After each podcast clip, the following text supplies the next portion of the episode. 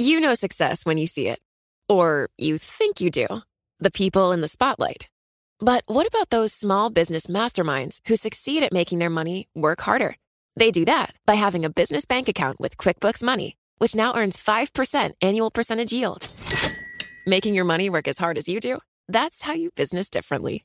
Learn more about QuickBooks Money at quickbooks.com slash 5APY. Banking services provided by Green Dot Bank, member FDIC. Only funds and envelopes earn APY. APY can change at any time. The countdown has begun. From May 14th to 16th, a thousand global leaders will gather in Doha for the Qatar Economic Forum powered by Bloomberg. Join heads of state, influential ministers, and leading CEOs to make new connections, gain unique insights, and uncover valuable opportunities in one of the world's most rapidly rising regions. Request your invite for this exclusive event at QatarEconomicForum.com. Live from our nation's capital, this is Bloomberg Sound On. We're going to talk all about the policy prescriptions of the Biden administration. We're not going to hear any more about Operation Warp Speed. They're going to be calling it the COVID response. We're talking right now about 2024 jockeying amongst Republicans. Bloomberg Sound On. The insiders, the influencers, the insights. Biden has promised again and again that he will unite the country. Who do you think Biden has to watch in terms of moderate defectors? Infrastructure has always been bipartisan. Bloomberg Sound On with Kevin Cirilli on Bloomberg Radio. We're talking infrastructure. Plus, we've got an exclusive interview with the former head of the International Space Station.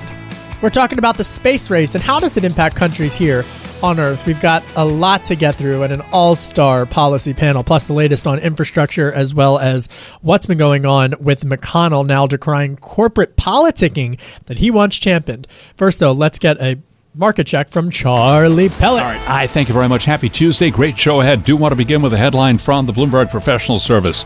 Brazil surpassing 4,000 daily COVID 19 deaths for the first time ever. It was a down day on Wall Street. Stocks did spend a lot of the day in the green, but uh, late day fade here. Final hours where things begin to deteriorate. S&P down four, drop there of one tenth of one percent. The Dow down 97, a drop of three tenths of one percent. Nasdaq lower by seven, a drop today of just about one tenth of one percent. Stocks, by the way, fell in the slowest trading day of 2021 after a rally that drove the equity market to all-time highs yesterday. Volume on U.S. exchanges slipped below 10 billion shares for the first time this year. Tech companies led losses in the S&P. Today we had the Nasdaq 100 index falling one tenth of one percent. Ten-year yield 1.65 percent. Gold little change now down at uh, 17.43 the ounce. West Texas Intermediate crude up 1.2 percent, 59.33 a barrel. Again, recapping equities lower. S&P down four, drop there of one tenth of one percent. We're talking infrastructure. I'm Charlie Pellet. That Kevin is a Bloomberg Business Flash. Thank you very much, Charlie Pellet. My name is Kevin Cirilli. I'm the chief. Washington correspondent for Bloomberg Television and for Bloomberg Radio. We're accompanied by the all star Bloomberg Politics Policy team. Rick Davis is with us, a Bloomberg Politics contributor, and Roger Fisk, Democratic strategist, longtime President Obama aide, and a principal of New Day Strategy. We begin tonight with the big story and that is President Biden talking about vaccines. He visited a vaccine clinic in Alexandria, Virginia today, just across the river from Washington, D.C. He greeted healthcare workers and those waiting in line for shots, and the president urged vaccine recipients to spread the word to family and friends. Here's the sound on the shots from President Biden. You're doing the right thing. It's really important. And when you go back, when you go home, get all your friends, tell them get a shot when they can. We're going to be able to do this. Everyone's going to be able to before the month is out, every age. It comes as a resurgent job market is creating more opportunities at a faster clip than many economists and employers had expected. What's more, according to my colleagues Michael Sasso and Leslie Patton on the Bloomberg Terminal, too few people are applying for positions that are reopening. And that's setting up a battle for talent. Restaurants and hotels are raising wages, offering bonuses for workers, referrals, or luring people from other states to cope with the shortage. Now, many data watchers have been caught off guard as improving weather, stimulus, and a surge in vaccinations co- converge to boost the economy. It all comes as President Biden's administration is pushing for a two and a quarter trillion dollar infrastructure package, which we are about to unpackage the new developments on. But first, let's take a listen to what White House Press Secretary Jen Psaki had to say about what she told reporters the dialogue, how the dialogue's going with lawmakers on Capitol Hill. Our focus is on engaging with Democrats and Republicans, with staff, with committee staff, inviting members to uh, the White House next week. And we are encouraged uh, by uh, some of the statements that have been made about components of the package where we could find agreement. The first question for the panel, and we'll start with you, Rick, is this optimism in the economy, this resurgence in the reopening, whether or not that undercuts President Biden's leverage not beyond the trillion dollars or so in his plan for infrastructure that Republicans agree with, but on all of the additional infrastructure projects in which they say is too much money. Yeah, Kevin, I think it's exactly right. Um, Republicans already start with the attitude that uh, they want to deconstruct this package and cherry pick what they like and what they don't like. Then there's plenty to not like if you're a Republican. And, um, it'll be interesting to see with all the machinations that are going on with how this will go through the budget and what uh, the parliamentarian is now allowed, uh, whether there's a sincere effort to try and get Republicans on this package. The White House has said that they're going to try to do that, uh, but it's going to come at a cost. And so are they willing to pay that cost? Roger? Yeah, well, first off, um, Kevin, it's wonderful to be here and um, great to join Rick as well. I, I take no issue with his comments. Um, I think it's important um, that the Biden administration reach out, um, both in an optic sense and, and also in reality, that it's that it's a sincere uh, reaching across the aisle. But I think you know they don't have to look that far in their rear view mirror to see a time when basically all of Obama's outreach were was completely rebuffed. Um, and I think push comes to shove that that's probably where it's going to end up, right? Like you could you can just sense the GOP salivating over the idea of primarying someone that that throws um, Biden six or eight votes on something like this. So that said, it's still important that he reaches out because these things, they even if they end up being narrow partisan vehicles, it's still important that the process isn't narrow and partisan. So, I, I, mean, I find this fascinating, and I was talking about this earlier today with my friend, my mentor, Tom Keene, on Bloomberg Surveillance, just in terms of the ruling that came down yesterday within the last 24 hours or so, in which the Senate parliamentarian, Elizabeth MacDonough, did you see this, Rick? The yep. Senate parliamentarian ruled uh, that they're going to be able, that Democrats are going to be able to, to utilize another budget measure for more spending uh, in this calendar year. They've already done two. They are able to do additional uh, funds. Now, my takeaways from this, Rick, and jump in on in on here with your analysis, is that number one, this takes some political pressure off of the president from having to to tear up the filibuster and to get rid of the filibuster because this is a step uh, towards compromise in the sense of it frees him up to accomplish some more of his legislative priorities. But secondly, is that this is by no means a sure thing and a rubber stamp for his two and a quarter trillion dollar uh, infrastructure proposal simply because they're going to have to pay for it. And that's also what Elizabeth MacDonough, the Senate parliamentarian, ruled. And so if you're going to have to pay for it, then that means that you're going to have to raise taxes. And when you've got Senator Joe Manchin, a Democrat centrist from West Virginia, saying that he's really on the fence, putting it mildly, to raise taxes, Rick, that this this infrastructure two and a quarter trillion dollars is, is still by no means getting rubber stamped by the Senate parliamentarian. That's right. I, there's there's not a clear path to seeing uh, 50, 51 votes uh, for the entire package in the form it's in, especially when you see those uh, revenue raisers that the Biden administration uh, submitted, which were you know basically uh, eight years of spending, and it would take you 18 years to make up the revenue difference. And so that's just not going to get through that reconciliation agreement. And so uh, until you find spend fors, which by the way is how Congress used to be able to allocate money. You have, if you spent a dollar, you had to raise a dollar. And, and, and there was a pretty good amount of fiscal discipline during that period of time. Uh, so maybe we return back to that a little bit. And, and frankly, I think everybody in Congress would look at that as productive.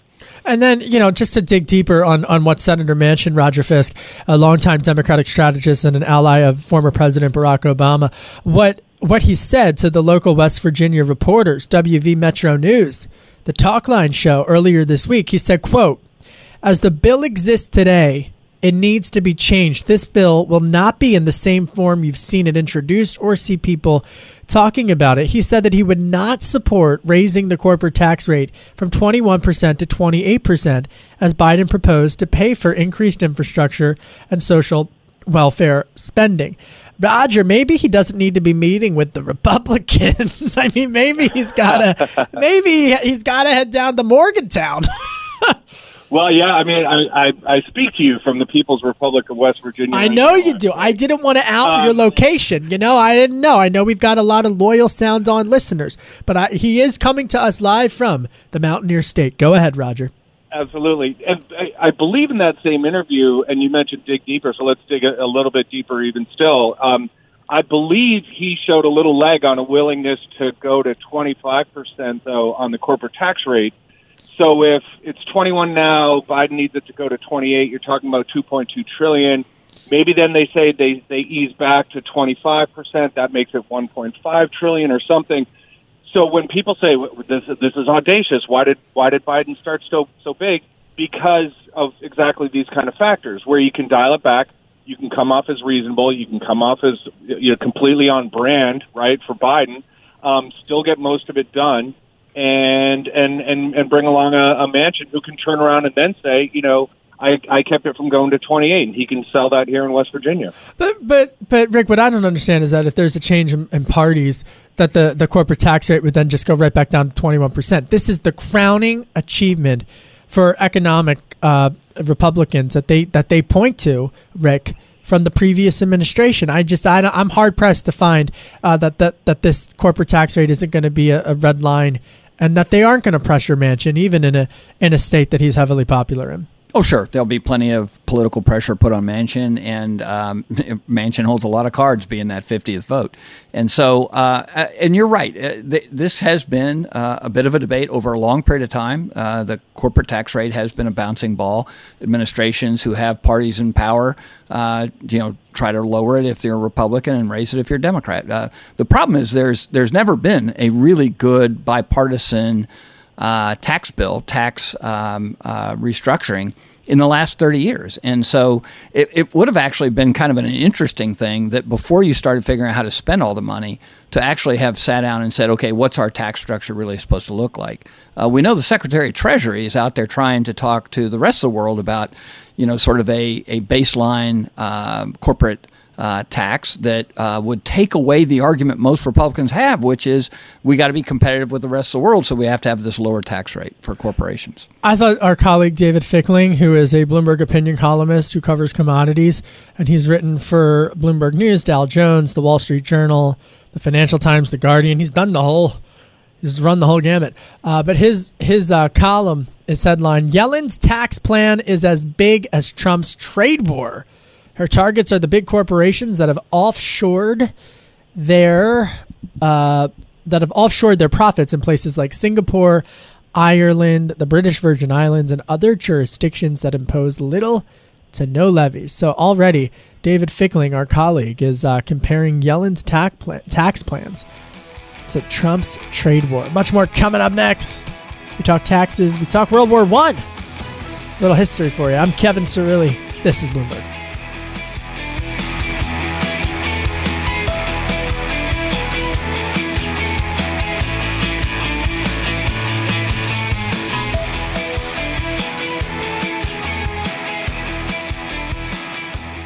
Hi, I'm Ron Kruszewski, Chairman and CEO of Stifel. Financial advisors. If you're not growing your practice, you're losing market share. Stifel is a growing entrepreneurial, advisor centric firm built for successful advisors like you. Imagine having the resources of the largest wirehouses and the support of the boutique shops, but none of the bureaucracy to get in the way of you serving your clients. At Stifel, it's your business, your book, your clients. I always tell the advisors we're recruiting, I want you to come to Stifel and double or triple your business. Most of them laugh and shake their heads, but I'm serious. Don't take it from me, take it from Stifel's number one finish in JD Power's 2023 U.S. Financial Advisor Satisfaction Study. So, there's a reason why 148 financial advisors joined Stifel last year. Come join us and find out why Stifel is the firm where success meets success. Visit www.choosestifel.com com. Stifel Nicolaus and Company Incorporated, member SIPC and NYSE. This is Bloomberg Sound On with Kevin Cirilli on Bloomberg Radio.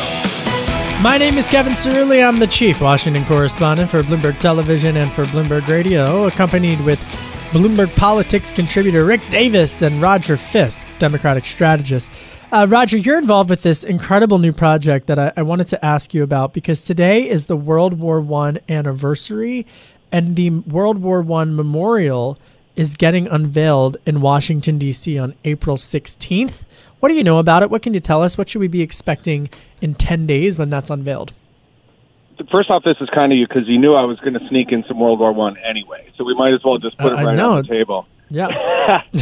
uh, it's bipartisan legislation the president signed in 2013, basically taking Pershing Park, which is at the southeast gates of the White House campus, already has a statue of General Pershing, who's in charge of the American Expeditionary Force in World War One, and then uh, empowered that commission to go off and conduct a the whole design process 330 entries from 22 countries. Wow. and then the winner was a young man named joe weishaar who at the time was a 25 year old unlicensed architecture student uh, in arkansas.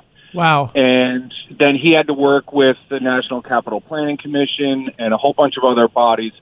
And uh, so it's going to be unveiled on april 16th it is uh, it's an amazing bas relief sculpture that uses life size uh, bronze sculptures, and it basically reads left to right uh, like a sentence, and it basically traces uh, one soldier's journey while at the same time making it kind of universal. But the larger points for your audience, since you know so much of our conversation here is kind of market based, so many of our t- touch points in in our daily lives are driven by World War One. I. I mean, the, the U.S. was only involved for 18 months, but it's no it's no simplification to say that we arrived in that war on horseback and we left on airplanes. The accelerant that World War One applied to American technology and manufacturing. Wow. Yeah, yeah, it, it's really amazing. So I mean, eighteen months on April sixteenth. Well, no, I mean it's, it's, fascinating, and I think it's such a smart point about eighteen months. I mean, we've only been in the pandemic for for twelve months now, and uh, already. I mean, the lasting impact that it's had uh, just to society globally has just been been remarkable. You know, I'm always a history nerd. My grandfather's a Purple Heart from World War World War II, so uh, I definitely can't wait to check out that World War One memorial. Thanks for that important update. Switching gears now. Uh, did you see this? Rick Davis, I know you've been all over this. Mitch McConnell, Senate Minority Leader Mitch McConnell, now decrying corporate politicking. This really ignited Washington and Wall Street's worlds today. Uh, Mitch McConnell is telling U.S. chief executives to stay out of politics in response to the corporate backlash against a new GOP Georgia voting law a shift for the Senate Republican leader who has long encouraged corporate political activity in the form of donations.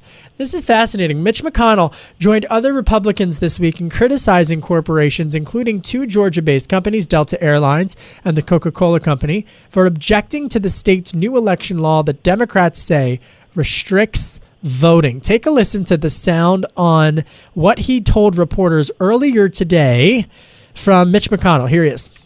I found it completely discouraging to find a bunch of corporate CEOs uh, getting in the middle of politics. My advice to the corporate CEOs of America is to stay out of politics. He went. Don't pick sides in these big fights. He went on to call it quite stupid uh, that uh, several of these companies uh, have criticized Major League Baseball Um, or I'm sorry, that, that Major League Baseball and other companies have criticized uh, Republicans for some of the policies that they are proposing in Georgia, for example. Uh, Major League Baseball had moved its All Star game from Georgia to Colorado in response to the law's passage. Rick Davis, I, have been dying to ask you about this, and, and now Leader McConnell uh, has, has uh, entered into this debate as well. Uh, fascinating. Well, uh, and Senator McConnell has done it in a way that um, probably has fundraisers jumping off the Woodrow Wilson Bridge right now, you know, because it's always like, hey, we need that corporate money, bring it in for politics. But look, you're quite stupid to get in the middle of a controversial issue, corporations. I mean, like the, the, the nanny uh, version of Mitch McConnell came out today lecturing corporate CEOs on what he thinks their social responsibility is. And, and, and by the way, really tough signal to send to corporations, right? I mean, here are a bunch of guys who have been sitting in their boardrooms uh, sweating since January 6th, where a lot of them said, oh, we're not going to give any more political money to any of these guys.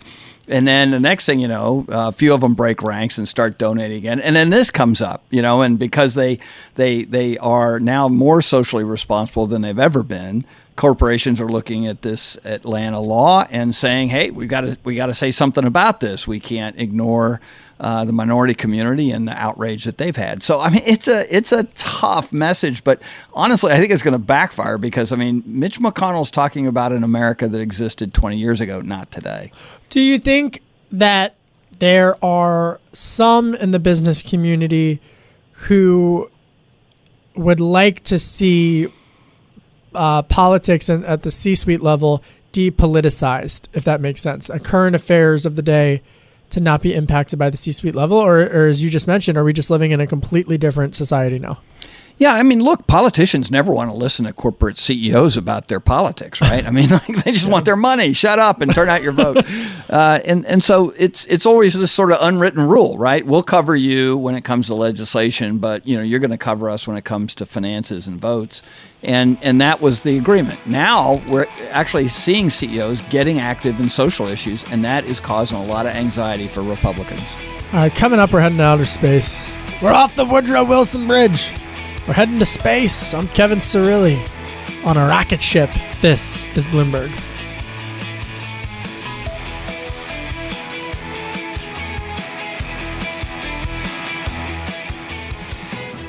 My name is Kevin Cirilli. I'm the chief Washington correspondent for Bloomberg TV and Radio. Rick Davis is with me, Bloomberg Politics contributor. And we were talking about this yesterday, and I thought, let's head on up there into outer space. Uh, because so much of the geopolitics and the emerging technologies and the innovation of tomorrow that we focus on uh, currently, the final frontier, space. And we alluded to this yesterday about the US China space race, for lack of a better uh, words. Um, but I wanted to get a global uh, perspective. And our producer Matt Shirley said, "Well, then we, we got to get we've got to get Chris Hadfield." And I said, "You think he would come on the show?" And he goes, "Yeah, yeah, yeah. We'll get Chris Hadfield. He's a Canadian retired astronaut. He is an engineer, the former commander of the International Space Station, the former Royal Canadian Air Force fighter pilot, and the first Canadian to walk in space. He flew not one, but two space shuttle missions. Chris, it's a privilege and a treat for me to be able to have this conversation with my colleague Rick Davis. So let's just start geopolitically speaking. What is going on with Mars in, in, in the sense of what, what should we glean from the U.S. and China's uh, sudden uh, space exploration and, and, and advancement of this new technologies and robotics as uh, we get to the red planet? Well, thanks for that big build-up, Kevin. Uh, I'll try and live up to it. Um, and Rick, nice to, nice to chat with you also. Uh, so let's see. I think Mars is fundamentally interesting to uh, humanity because it's the most probable other place we know of that there might be life, or there might have been life. And that's kind of a question, you know, since we've been had time to look up and wonder, are we alone or not? Uh, that's maybe the, most probable place that we can get to where we can answer that question: Are we alone or not? And that that's what you know Perseverance is doing there right now, driving around in that river valley, that river delta. Uh, digging up samples, and and it's what the Chinese orbiter is doing as well. You know, just trying to understand the planet. Plus, it's, it's kind of exciting and cool, uh, like was reflected in the tone of your voice in the opener there, and it's sort of uh, just sort of at the hairy edge of our of our technological capability. So that's kind of an alluring combination.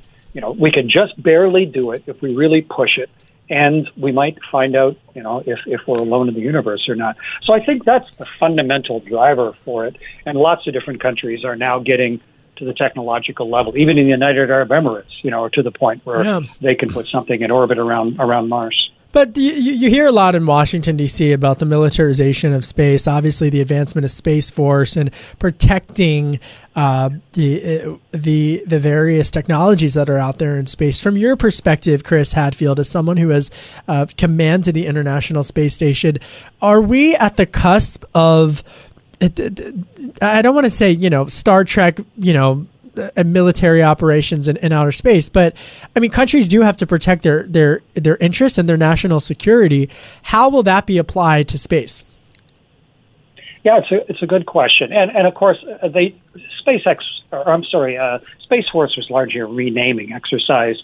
The, mm. the United States very very uh, properly has been concerned about their assets, including the ones in space, and and the U.S. Air Force and Space Command had the responsibility for for the security of those things for decades. And renaming it, that's fine. You know, uh, the U.S. Air Force wasn't around until it got renamed, even though people have been flying. So all that's fine.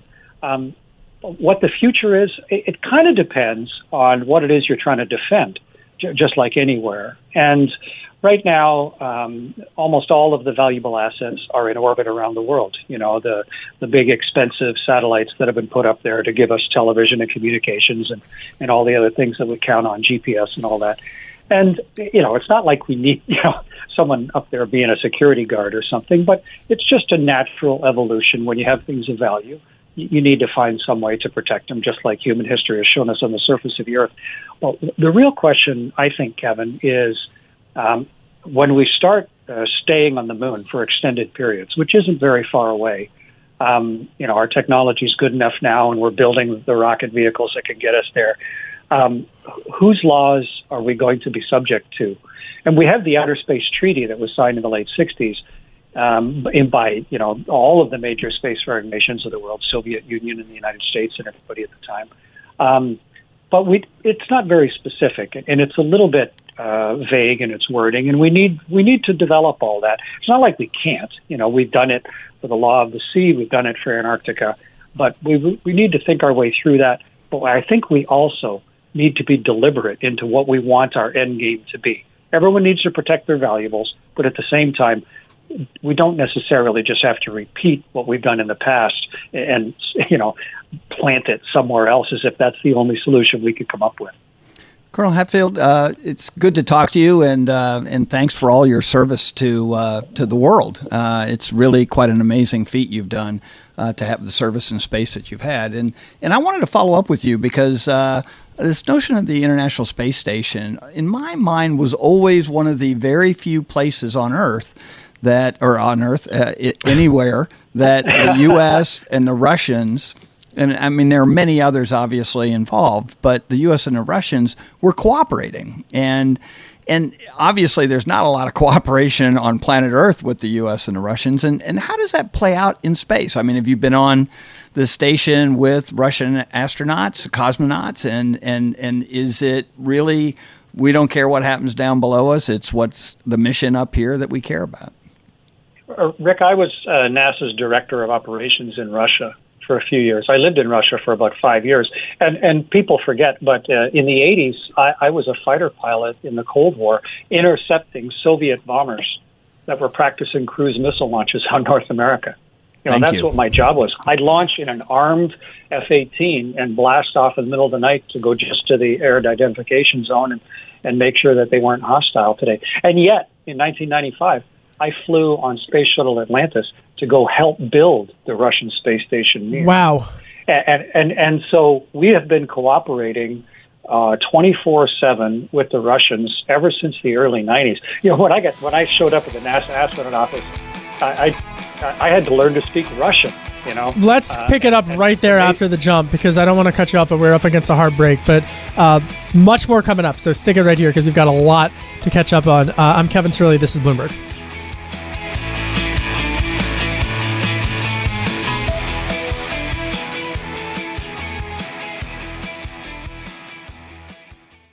Hi, I'm Ron Kruszewski, Chairman and CEO of Stifel. Financial advisors, if you're not growing your practice, you're losing market share. Stifel is a growing entrepreneurial, advisor centric firm built for successful advisors like you. Imagine having the resources of the largest wirehouses and the support of the boutique shops, but none of the bureaucracy to get in the way of you serving your clients. At Stifel, it's your business, your book, your clients. I always tell the advisors we're recruiting, I want you to come to Stifel and double or triple your business. Most of them laugh and shake their heads, but I'm serious. Don't take it from me, take it from Stifel's number one finish in JD Power's 2023 U.S. Financial Advisor Satisfaction Study. So, there's a reason why 148 financial advisors joined Stifel last year. Come join us and find out why Stifel is the firm where success meets success. Visit www.choosestifel.com com. Stifel Nicolaus and Company Incorporated, member SIPC and NYSE. This is Bloomberg Sound On with Kevin Cirilli on Bloomberg Radio. I'm Kevin Cirilli. I'm accompanied by Bloomberg Politics contributor Rick Davis. We've got an awesome guest, Chris Hadfield. Colonel Chris Hadfield, who is the former commander of the International Space Station. He's a retired astronaut. He's flown uh, not one but two space shuttle missions. He's the author of this awesome new book called The Apollo Murder. The Apollo Murders, cover not final. It is a novel by uh, Colonel Chris Hadfield, uh, and again, it's called The Apollo Murders. He has also written uh, other best-selling books, including the New York Times bestseller "An Astronaut's Guide to Life on Earth," uh, and a children's book, which I highly recommend, if I do say so myself, called "The Darkest Dark." And it talks about uh, it's for children beautifully illustrated mind you uh, and it talks about uh, facing one's fears and finding strength in one's dreams. It's an awesome book. But his new book the apollo murders uh, it, it, it's rooted just if you know a little bit about the story it's rooted in his own experiences having uh, gone from uh, working for uh, the United States and, and Canada and traveling to Russia and, and really making sure that uh, foreign adversaries and malign actors weren't wouldn't be uh, negatively impacting uh, the West, uh, and then going to work on the International Space Station, which Rick just told us is, has always been the beacon, the best representation of humanity working together. Tell us a little bit about your new book, uh, uh, Chris. Yeah, and in addition to that list you just did there, Kevin, I, I piloted a Russian spaceship on my third space flight. I launched wow. same launch pad as Yuri Gagarin and, and flew a Russian capsule up to the International Space Station and back. So, so yeah, it was really interesting to write the Apollo murders uh, set in 1973, and you know there in in Washington, all the stuff that was going on in the spring of '73 with with the Watergate bringing Nixon down and and uh, the end of the Vietnam War and the the rise of, of women's rights, all of that was interplaying right at the end of the race to the moon, but still the height of the Cold War. And so it was a really ripe moment to, to build a story using all of those real characters and using this real Russian space station that was up at the time, that was a military space station that that hardly anybody knows about, that that was armed. It had a huge machine gun on the outside, and um, wow. and then building a story, you know, including that and cosmonauts and astronauts and to the moon and and some of the things of value on the moon, and then coming back home again. Uh, it was uh, a delight to be able to write a story based in reality, but weave a really interesting thriller of a uh, of a fiction book. I think I think people are gonna are gonna like the book a lot. The early readers are ju- are just loving the book, which really makes me happy. It comes out in October, and and it's it's it's part of a theme I think of what we're seeing. I mean, we had Admiral Stavridis on the other week, and he's got his new China book out twenty thirty four about uh, fictionalized but rooted in the sense of reality. Rick, it's really it's fascinating, and, and and it's a book that I can't wait to read, but I also can't wait to watch. I hope someone turns it into a movie or a miniseries. Go ahead, Rick. Yeah, no, Kevin. I mean, you know, we've spent so much time fictionalizing space. It's nice to have someone who's actually been there and yes. done that. yeah, and uh, and and and yet, I think so many of our memories are fictionalized, right? I mean, like you were just talking about having a machine gun in space, and I remember a scene in Armageddon where the Great guy pulls movie. a gun out and he goes, "You have a gun in space," as if that was something that was so unusual. Literally one of my all-time favorite movies. Sorry, this is me dorking out on national global radio. Know. How can we not dork out when we've got a true to life astronaut in our Okay, midst? y- he's okay. This is a fun fact about our guest that he is the first person to ever film a space video, a music video, David Bowie's Space Oddity. That must have been kind of fun. It was, yeah. I'm, I'm a musician as well, and actually, I, I've been touring some with David Bowie's band since then, which has been a real delight. Uh, yeah, it's been getting to know Mike Garson and Earl Slick and the guys. So that's just been because they were like David Bowie's family. I, I only got to know. I never met him face to face, David Bowie, and he was in the last couple of years of his life then, unfortunately. But but he loved that version of the song that I did, and and so it was a real treat for me to be able to record it in weightlessness with his Wow. permission, and then and then have gosh, hundreds of millions of people see that video all around the world. Maybe see spaceflight a little differently as a result. I watched this great documentary over quarantine uh, called the the Earth Effect. I want to say it's called, and it's about what astronauts when they come back to Earth, how they when you when you see Earth from outer space, your entire perspective changes. Uh, just Yeah, because the o- overview effect. the overview effect. That's the name of it. And I, I'm, I'm apo- thank you for yeah. correcting me because it it is such a great documentary. It's available online. Um, but I wanted to ask you about that. Every time I get the, the privilege to interview an astronaut, I always ask him about the overview effect. And what what can you describe for us about what it was like to see Earth from outer space? Yeah, I've, I've been around the world uh, 2,650 times, uh, Kevin, and that's that's the big thing. I think if you and I were floating by the window and we went around once, you know, it takes about 90 minutes, about an hour and a half. You know, that's probably you know a, a commute home, listening to what the traffic lights is like there. Um, Infrastructure. and- but that, then you go around the world in that time, and the first time it's just overwhelming. But you know, the tenth time you really start to see the world, and then the hundredth time you really know where to look, and the world starts revealing its secrets to you of just how beautiful and ancient and tough it is, and and and thousands of times around the world. You really get a sense for how small it is, how common the human experience is, how ancient this planet is. You know, what's four and a half billion even mean? And and how we fit into that. And and so I, I think you come back both much better informed as to the the rareness and, and the beauty of our planet, but also eh, I think most astronauts would agree. You come back very optimistic. This is one tough planet we live on, and life is tough. But also resolve that you know we need to do a better job of, of being the current caretakers of it.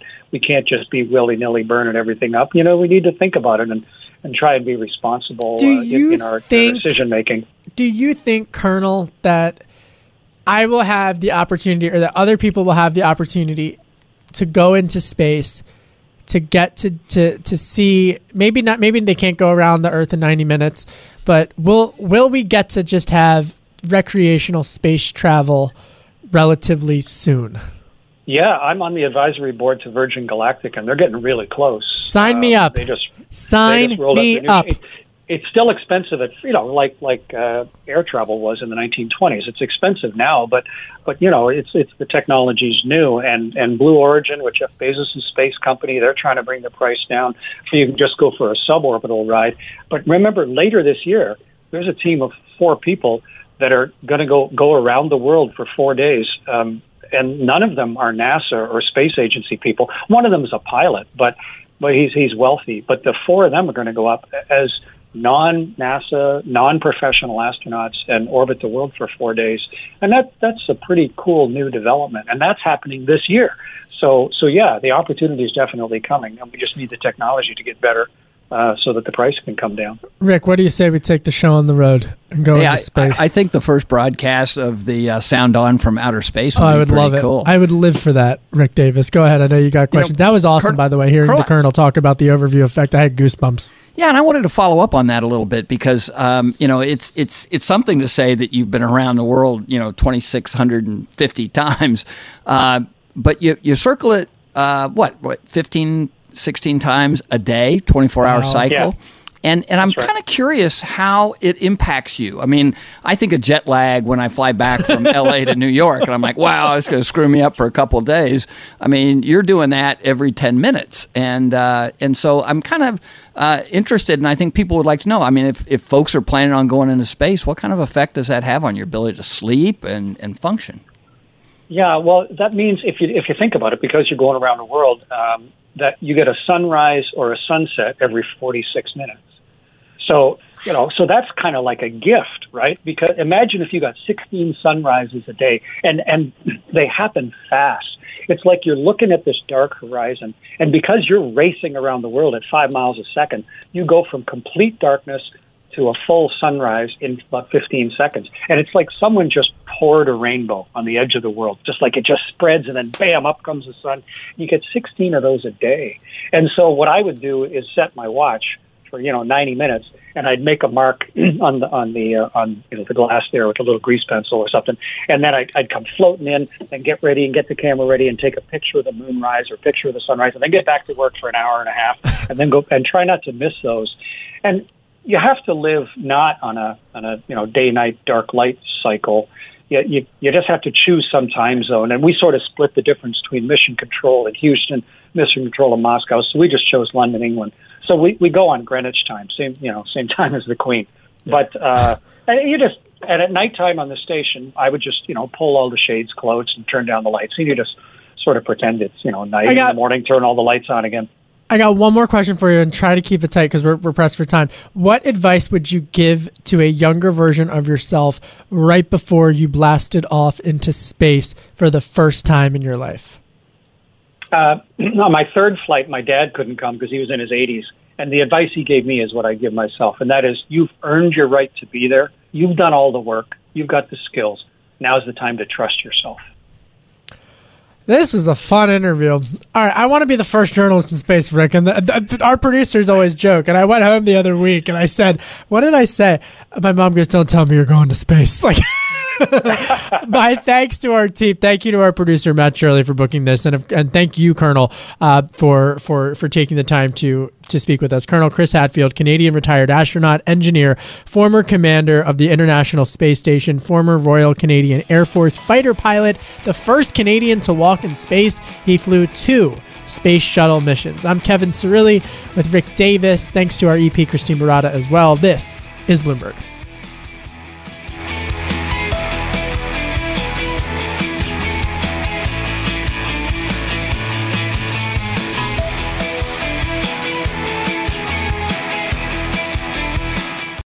The countdown has begun. From May 14th to 16th, a thousand global leaders will gather in Doha for the Qatar Economic Forum powered by Bloomberg. Join heads of state, influential ministers, and leading CEOs to make new connections, gain unique insights, and uncover valuable opportunities in one of the world's most rapidly rising regions. Request your invite for this exclusive event at QatarEconomicForum.com.